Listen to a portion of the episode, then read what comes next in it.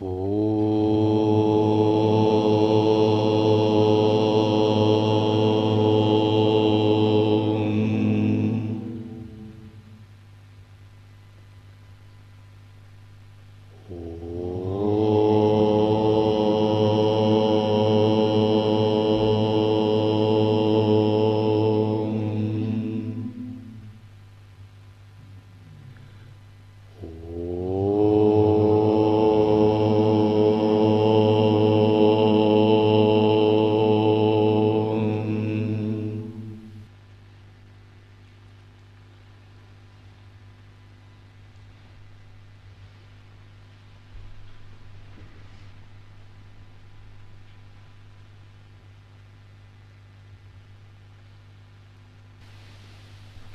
Текст Йога Васиштха.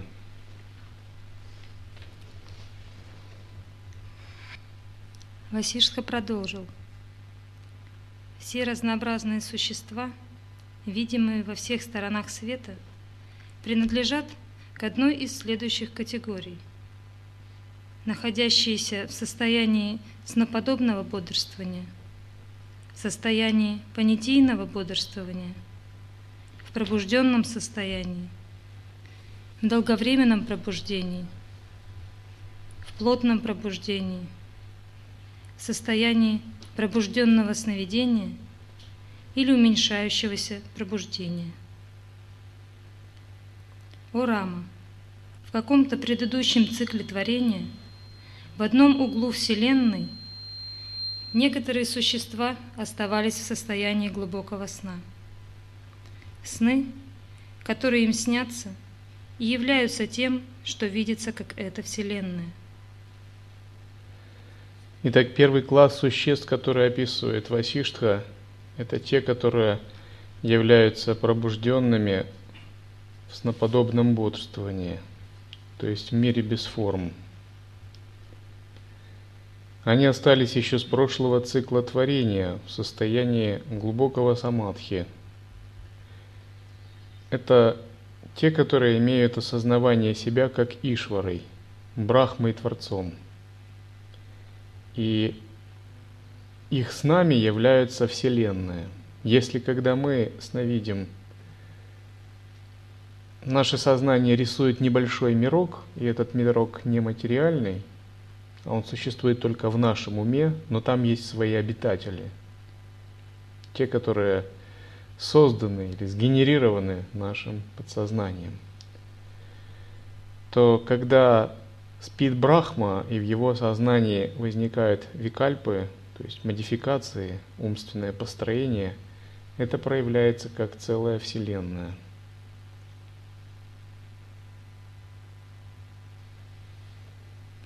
Они находятся в состоянии, которое называется сноподобным бодрствованием – мы все – объекты их сна. Из-за того, что их сон очень продолжителен, он кажется для нас реальным состоянием бодрствования, а спящие продолжают быть индивидуальными сознаниями во всем этом. Очень трудно понять, как это мы можем быть а, объектами чего-то сна. Это даже звучит как какой-то вызов нашему эго – Дескать, кто-то спит, а мы в его сне здесь живем и не подозреваем ничего. Но это э, в самом деле так. Существует у каждого мира свой Создатель, свой Творец. Это может быть какой-либо риши, достигший состояния брахмы благодаря своей аскезе и получивший этот статус. Йогин, махасидх, или существо, может быть, не бывшее никогда человеком. Тем не менее, оно обрело когда-либо статус Ишвары, Брахмы Творца Вселенной, подобно тому, как э, этот статус обрел йогин, описываемый в холме, в рассказе о холме из Трипура Рахаси, или один из братьев, десяти братьев Инду. И вот когда его сознание на миг отвлекается и начинает порождать мысли творчества, возникают викальпы, модификации сознания. Для нас, как человеческих существ, воспринимается э, это все как творение Вселенной. разумеется, это очень запредельное просветленное существо. И это Брахма. И Брахм, Творцов Вселенных, бесчисленное множество. И мы находимся внутри сознания этого существа, подобно тому, как внутри тела человека находятся микробы, различные другие живые существа, бактерии, вирусы. Они живут, э, как бы используя это тело в качестве своего пространства, среды обитания.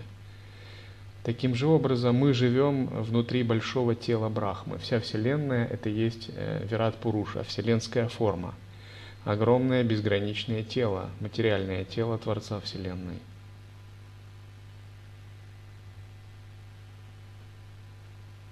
У Васишски концепция творений вселенных э, вообще не алгоритмична и ничем не обусловлена. Он говорит, надо понять, что вот есть существа, и в их сознании может зародиться мир. И этот мир будет настолько глубок и настолько сложен, что там могут быть свои существа, как бы отдельные личности, персонажи, как сейчас бы сказали, с искусственным интеллектом. То есть они, эти личности, будут разумными по-своему. И внутри этого сознания живого существа другие эти же личности, разумные, также могут начать вести практику, достигать высокого состояния и также могут создавать свой мир. И внутри там тоже будут свои личности, разумные, обладающие медитацией, верой и осознанностью, они также могут вести практику и создавать в свою очередь свой мир. Таким образом, Вселенная по Васиштхе – это очень непостижимое состояние, это каскад различных миров в сознаниях существ, обитающих их, которым нет ни числа, ни логики, которые невозможно описать линейно – это беспрерывно такое взрывающееся, ветвящееся, творящее сознание. И в любой из вселенных это существо может достичь освобождения. И Васишка в конце концов говорит, пойми, что все эти вселенные нереальны, как пузыри на воде. И если возникает один пузырь, то в этом, внутри этого пузыря может возникать другой маленький пузырь. А внутри этого маленького пузыря может возникать еще микроскопический пузырь. Но все эти пузыри – это просто пустота, игра сознания. А реально только то, что за всеми ними единое чистое сознание. Так как сознание вездесуще и всемогуще, все существует везде. Потому мы существуем, как объекты сна в сновидении – изначальных существ, видящих сны. В этом снящемся мире, если кто-то отвергает заблуждение, он освобождается, или же в соответствии с его идеей о себе может считать себя другим телом. Кажущийся мир, возникший из-за такого понятия, им и ощущается. Мир, который нами ощущается, является кажущимся – на самом деле нет ни мира, ни тех, кто его переживает. Как бы вообще все не так, как мы думаем. Совсем все не так. Если мы думаем обусловленным умом. Поэтому мы стараемся не придавать нашему обусловленному уму статуса какого-то высокого, а его привыкаем самоосвобождать. Часто люди строят теории о творении Вселенной, или о классах существ, или различные ценности выдвигают. А вот если им сказать, ничего этого не существует, существует только одна высшая сущность, которая сразу чиста, совершенна и трансцендентна, и только она и существует, что вы будете делать? Только разведете руками, больше ничего не остается, потому что одним ударом сразу все вопросы решены – Говорить больше не о чем. А почему есть войны? А нет никаких войн. Не тех, кто их переживает. Есть только одна сущность. А почему живые существа рождаются, умирают? А нет никаких живых существ. Никто не рождается, не умирает. Только одна сущность. Вообще, вот если вы медитируете на эту тему, вы получаете такой ум, получает сильнейший шок. Это шок, который непрерывно длится. Вы видите, что все ваши индивидуальные понятия обваливаются полностью. И тогда вы начинаете понимать э, такую запредельную глубину Адвайты, о которой учит Васиштха. То есть это э, бес, бескомпромиссный манизм.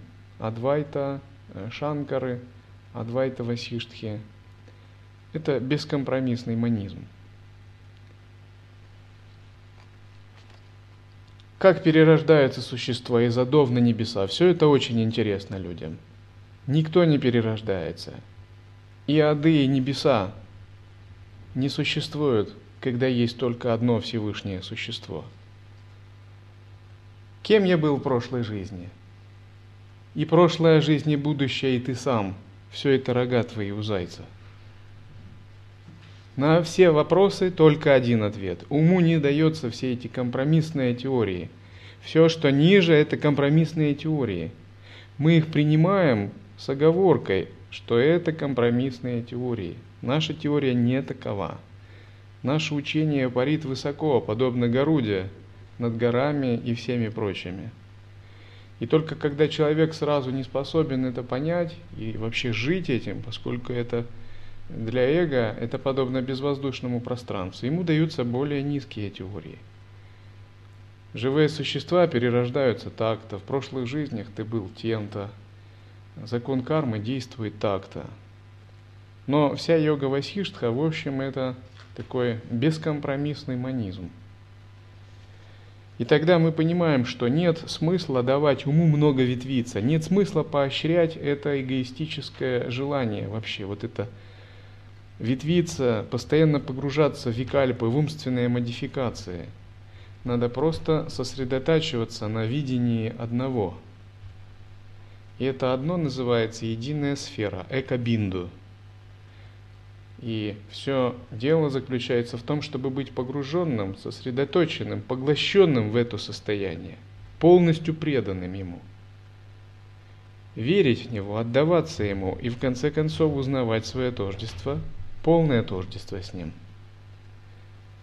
Это возможно лишь только в том случае, если у вас достаточно сатвы, сияния – что вы можете постоянно быть в такой практике, потому что если кармы не очищены, э, эго будет просто скучать от этого. Оно не найдет никакой прелести. Оно может думать, ну это все абстракции, абстракции. Чем я могу жить? Есть единое, где это единое? Но для истинного джняни, который пробужденный, которого каналы и чакры чисты, это величайшее запредельное учение, которое подобно лезвию бритвы, о котором говорят, оно трудно понимаемо и трудно достигаемо. Но именно оно и является прямым путем освобождения. В конце концов, все к нему приходят, переходя с более низких и более компромиссных путей. Но с другой стороны, это не означает э, такой однобокий, отрицающий энергию манизм. Многие это так понимают.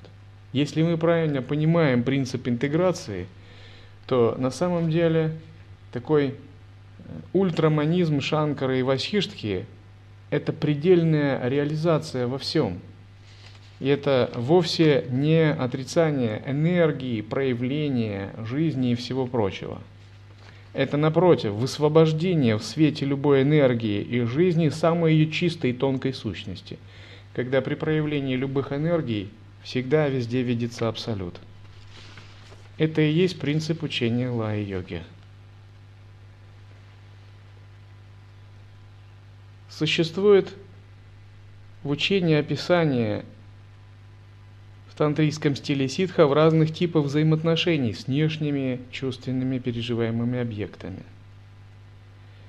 И сами внешние объекты, когда мы созерцаем, они предстают как женский принцип, энергия, шакти. А наше сознание, независимо от пола, предстает как мужской принцип, шива. И такое взаимодействие – это как бы игра этих двух принципов. Игра энергии и сознания. И такое взаимодействие может быть четырех типов. Опустошающим, нейтральным, оживляющим и питающим, и четвертое – просветляющим.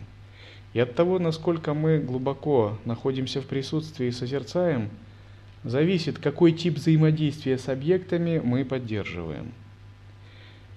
И объекты чувств, в зависимости от уровня нашей осознанности и погруженности в присутствие, могут выступать в четырех ипостасях. И первое, то есть опустошающее, может называется мирская супруга. Второе называется сестра, третий – мать. И четвертый – дути, вестница или супруга Дакини, означающая нашу внутреннюю энергию. Что означает тип взаимоотношений с объектами, как мирская супруга? Это означает обычное сансарное восприятие объектов, когда нет осознанности при восприятии. И как э, взаимоотношения с мирской супругой часто сопровождаются привязанностью, ревностью, зависимостью, жаждой обладания и в конце концов страданиями – так и в случае э, бессознательного контакта с внешними объектами возникает подобное переживание. И это низший тип взаимодействия с внешними объектами. Тип взаимодействия с объектами, называемый сестра, когда объект выступает в роли сестры, это означает ровные, чистые, такие приятные отношения, когда есть некоторая отстраненность и осознанность когда зарожден дражта, наблюдатель, и нет ни сильной привязанности, ни ревности, ни желания обладания, как при взаимоотношениях с сестрой. Это такое мирное состояние разума, когда вы достаточно осознаны, чтобы не вовлекаться во все прилипания к объектам. То есть это такой хороший практик, который постоянно внимателен и уже не теряется объектом, не соскальзывает на уровень взаимоотношения как с мирской супругой. Следующий тип взаимоотношений с объектами называется мать. Принцип мать означает полноценную интеграцию в естественном состоянии, когда все объекты чувств высвобождаются в естественном состоянии, и уму позволяется спонтанно переживать все явления этого мира – наслаждаясь при этом движением энергии, так же, как ребенок наслаждается общением матери, которая кормит его молоком. Без ограничений. То есть в состоянии ребенка и матери есть полное приятие, полное доверие. И кроме этого есть э, питание. То есть ребенок принят матерью, он как бы находится в благоприятных условиях. Когда о нем заботятся, его жизненная сила нарастает – Ему при этом ничего не нужно делать, он просто по своему положению находится э, в такой ситуации. И когда йогин находится в полноценной интеграции, так как есть распознавание пустотной и чистой сущности объекта, то его жизненная сила постоянно нарастает. Он постоянно получает даршана нуграхи через видение любых объектов. И этот принцип как раз называют «мать кормит сына» известный принцип учения, когда мы учимся интегрироваться так, чтобы получать энергию, которая бы напитывала наше сознание и ум. Наконец, четвертый тип взаимоотношений с объектами называется вестница. Он означает интеграцию с внешними объектами такой полноты и силы, что это начинает э, генерировать энергию в каналах. И возникает энергия, полная блаженства и восторга, подобно э, блаженству при пробуждении внутренней дакини, то есть внутренней энергии. И это возникает не за счет технических практик, а за счет созерцательного присутствия. То есть чувственные впечатления не только высвобождаются и напитывают, но они также вызывают семь видов блаженства в центрах и вводят праны в центральный канал. Таковы четыре способа взаимоотношений с внешними объектами. И очень важно понять, какой тип взаимоотношений с внешними объектами построен. То ли у меня низший тип, то ли нейтральный, то ли уровень матери, то ли уровень объекта вестницы. То есть один и тот же объект может выступать в разных категориях. Например, если я вижу какую-то красивую вещь и вижу ее бессознательно, у меня рождается алчность, желание ею обладать. это и есть опустошающий тип. Называемый объект выступает в роли мирской супруги. Либо я нахожусь в наблюдении и в атмавичаре, и просто регистрирую, это есть объект.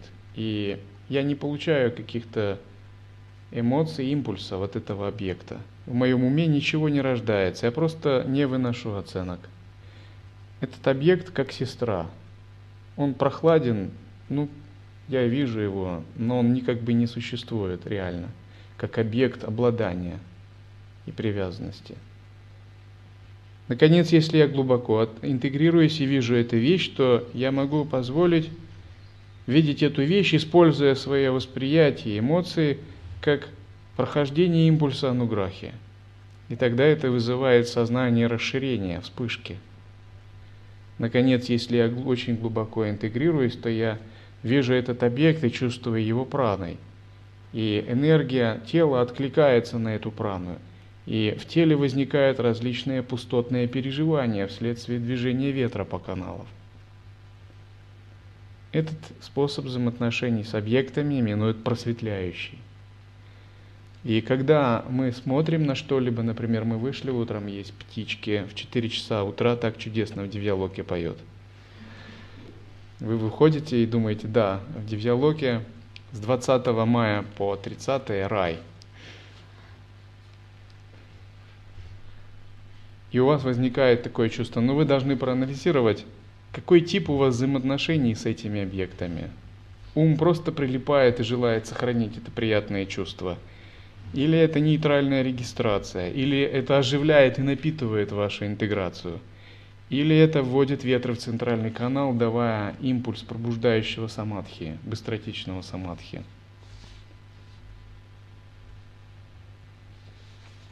В каком-то предыдущем цикле творения, в каком-то месте некоторые существа жили в пробужденном состоянии, поддерживая различные понятия, из которых возникли разнообразные существа. Эти существа находятся в состоянии понятийного бодрствования. Из-за устойчивости понятий, благодаря которым они возникли, они утвердились в этом состоянии. Даже когда понятия прекращаются, существа продолжают существовать благодаря своим прошлым понятиям. Второй тип существ – это пробужденные с понятиями, викальпа, которые сохранили эти понятия еще из прошлой кальпы. Например, можно упомянуть ворона Пхусунду, который пережил много циклов творения, будучи бессмертным и сохраняя свое осознание.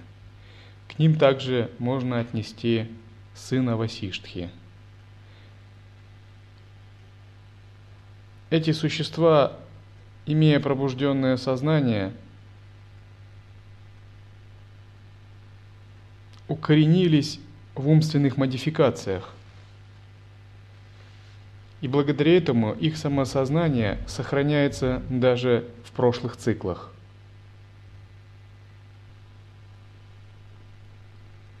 Те, кто возникли в начале, в разрастающемся сознании Брахмы, когда еще не было ни сна, ни сновидения, находятся в таком называемом состоянии чистого пробуждения. Те же существа, продолжая существовать в последующих воплощениях, находятся в состоянии долговременного или продолжительного пробуждения.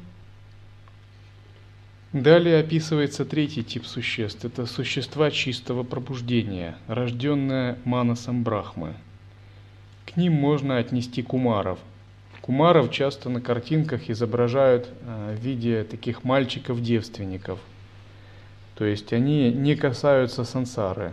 На самом деле они, конечно, не выглядят как мальчики. Это пробужденные существа, рожденные умом Творца, которые постоянно находятся в чистом состоянии. Они родились в начале творения и никогда его, э, этого чистого состояния не покидают. Другой класс существ, который здесь назван долговременное пробуждение, это те, которые находятся в длительном состоянии, минуя различные циклы. Например, хранители видят хары, васу, ману, божественные существа, которые, реализовав пробужденное состояние, длительное время его сохраняют, например, в течение целого периода творения Вселенной. Они же, когда находятся в грубом состоянии сознания, несознании, считаются находящимися в состоянии плотного пробуждения. Что означает плотное пробуждение? Эти существа не воплощаются подобно людям – но они могут входить в тела, в материальные носители в относительном измерении, или могут создавать эманации. И тогда это называется плотное пробуждение. Плотное пробуждение означает, что какая-то часть их сознания действует в физическом теле, например, или действует через какого-то человека. И человек этот может даже не осознавать сам этого. Многие думают, что вот аватары или бодхисаттвы – это те, кто перерождаются. Они желают спасать живых существ, и поэтому, чтобы быстро не тратить время, они как только оставили одно тело, они быстро вошли в новое тело и снова приступают э, к миссии проповеди, не теряя времени, чтобы спасать как можно больше живых существ. У многих такое мнение, будто э, аватар – или перерожденец, он как бы такой путешественник из одного тела другое. Но это не совсем так. Здесь имеется в виду, что такое существо не покидает уже своего просветленного состояния. И его чистое сознание не входит полностью никогда в тело. И его главные, так сказать, тела находятся или э, в высших мирах формы, или в чистых странах. А то, что воплощается, это отдельные экспансии, части, то есть эманации. Это не он полностью, а его, может быть, одна шестнадцатая или одна двадцать вторая. И часто люди не понимают этого. Когда говорят, вот этот учитель переродился, и сразу три человека признаны его перерождениями. Как так может быть? Один перерождением тела, другой эманацией ума, третий эманацией речи. Но это вполне может быть, потому что для сознания вполне свойственно разделяться и проявляться во множестве тел. Это подобно тому, как э, вы в каком-либо виртуальном мире можете создать не одну свою копию аватара, а целых трех. иногда управлять то тем, то другим. Это ведь вполне возможно. Те, кто после того, как услышали мудрость Писаний, смотрят на состояние бодрствования как на сон, находятся в состоянии пробужденного сновидения. И этот класс существ относится к нам, к людям.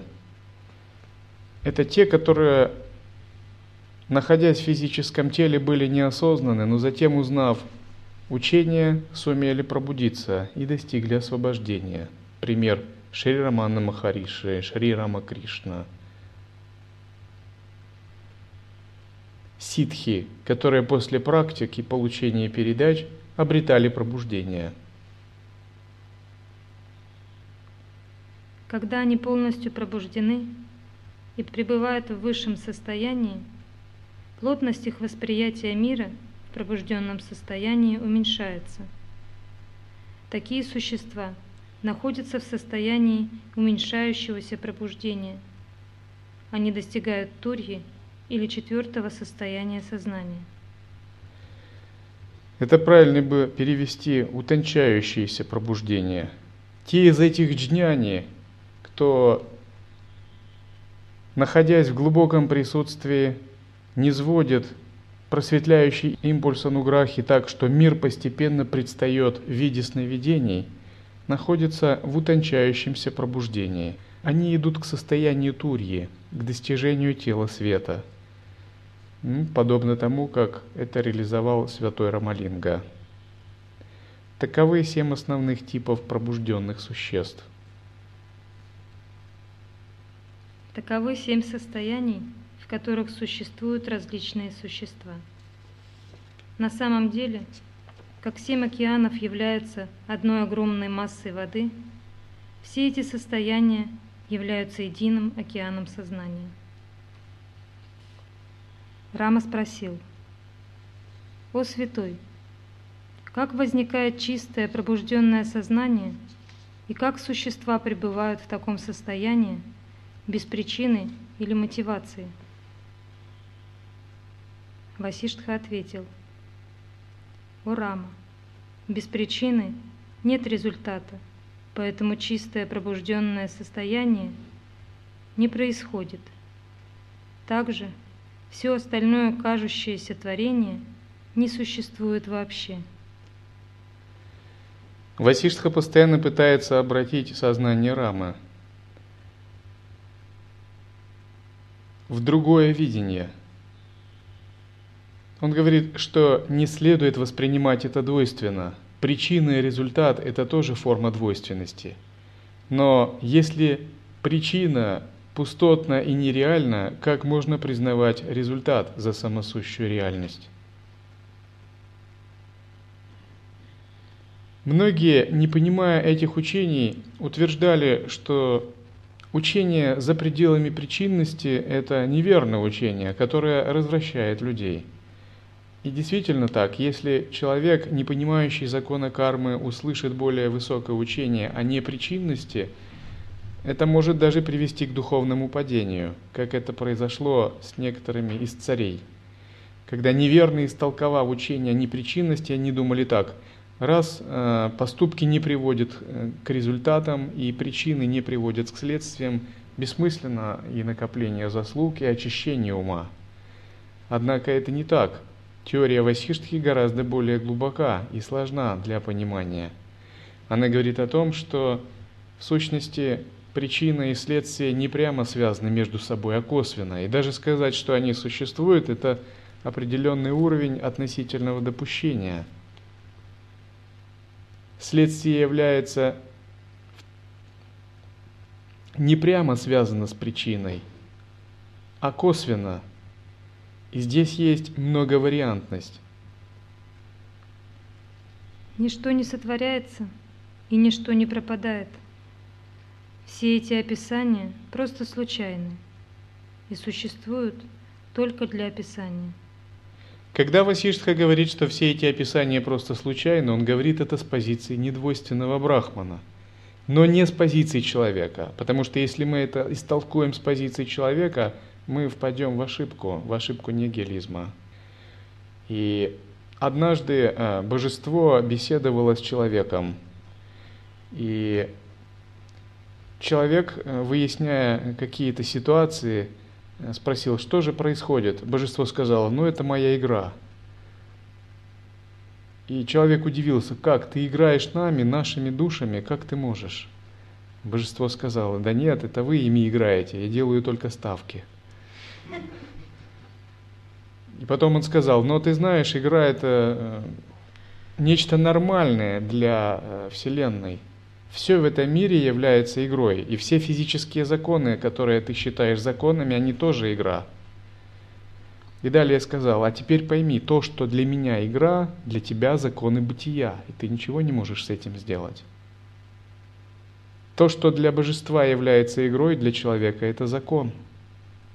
И не то, чтобы боги играют людьми. Люди сами играют своими иллюзиями.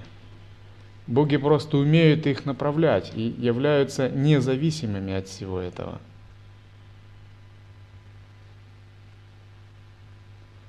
Рама снова спросил, кто создает тела, разум и так далее? Кто тогда запутывает всех существ с помощью привязанности, дружбы, симпатии и так далее? Васишха ответил, «О Рама, Никто не создает эти тела, и никто никого не запутывает. Сознание не имеет начала и потому вечно.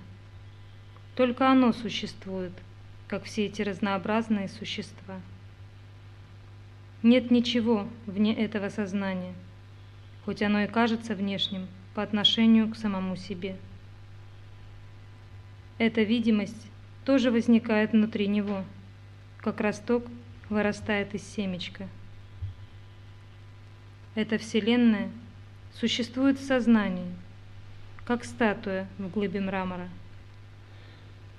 Как Васиштха обосновывает Раме существование только единой сферы Экабинду? Он говорит, посмотри, вот есть момент проявления, а есть момент исчезновения пролаи – и если бы что-то многообразное реально существовало, разве оно могло бы исчезнуть в момент пролаи? В момент пролаи остается только чистое сознание. Значит, подлинно реально только чистое сознание – это основа всех вещей. То, что исчезает, не может быть истинным. Оно имеет подчиненную иллюзорную вторичную природу. Но чистое сознание есть как момент манвантары проявления, так и момент пролаи, разрушения, и оно никуда не исчезает. Именно поэтому он говорит, следует держаться только видения чистого сознания. Именно поэтому а, монистическая теория Адвайты является наивысшей.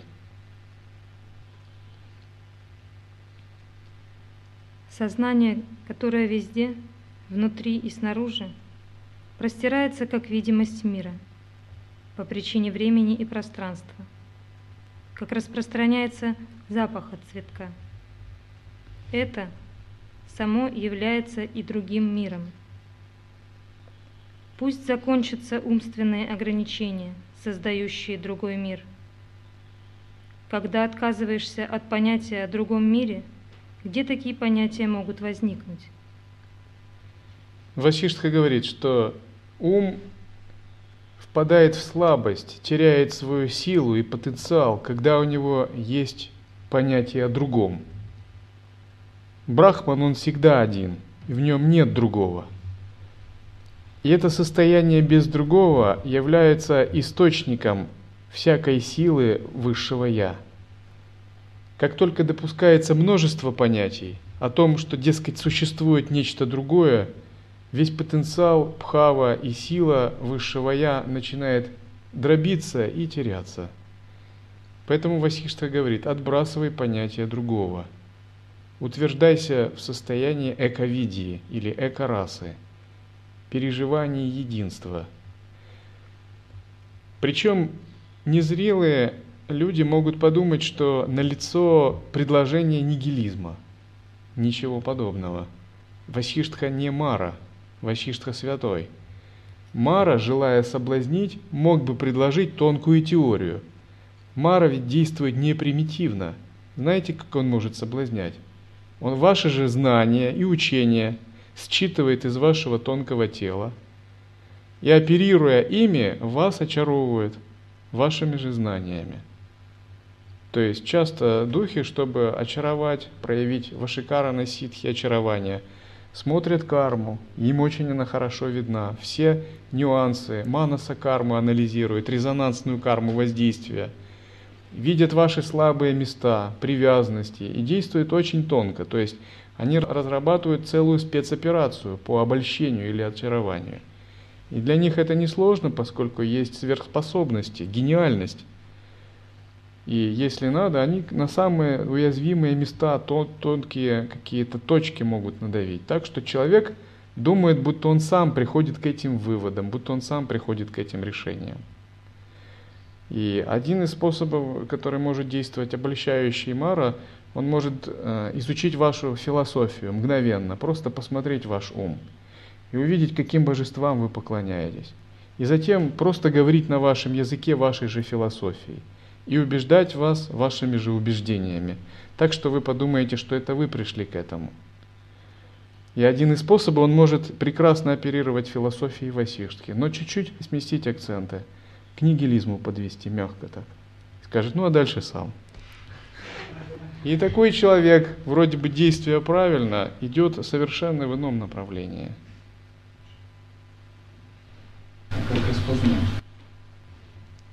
Как обрести 24 типа вивеки, различающие мудрости. Только вивека, различающая мудрость, а, позволяет преодолевать как грубые препятствия, так и тонкие. Реально только сознание, собственная сущность, лишенная концепции времени, пространства и других подобных понятий. Это не является пустотой. Эта истина осознается только теми, кто утвердился в высшем состоянии, но не теми, кто обитает в чувстве эго. Итак, Васиштха говорит, чтобы это понять, необходимо утвердиться в природе ума. И это не нигилизм, это полная интеграция, но в этой интеграции никогда не, не теряется переживание эковидии, единого э, вкуса, вкуса единой сферы, экобинду. То есть это полнота переживания недвойственности при восприятии любых энергий. Энергии воспринимаются, но недвойственность никогда не теряется – при этом здесь есть полная свобода. Многие воспринимают монистическую философию как некую статичную, что ли, ну что ли, ограничивающую игру энергий, взаимоотношения с этими энергиями – это заблуждение. Напротив, сущность монистической философии настолько глубока, что в качестве своих э, отражений или проекций она может ветвиться и давать отражение – в виде вишишта-двайты, в виде двайты, в виде принципа ачинтя пхеда пхеда татвы. То есть эти отражения могут принимать различные статусы. И это может быть сколько угодно. То есть вы в ваше воззрение можете свободно включить более низкие воззрения, подобно тому, как э, в следе от большого слона, от копыта большого слона, могут помещаться следы маленьких животных, оленей, собак, насекомых и прочего. Это означает, что пребывая в абсолютном воззрении Адвайты в качестве игры, вы можете опираться на любые теории в относительном измерении. И эти теории никак вас не свяжут, поскольку они всегда самоосвобождены вне концепции.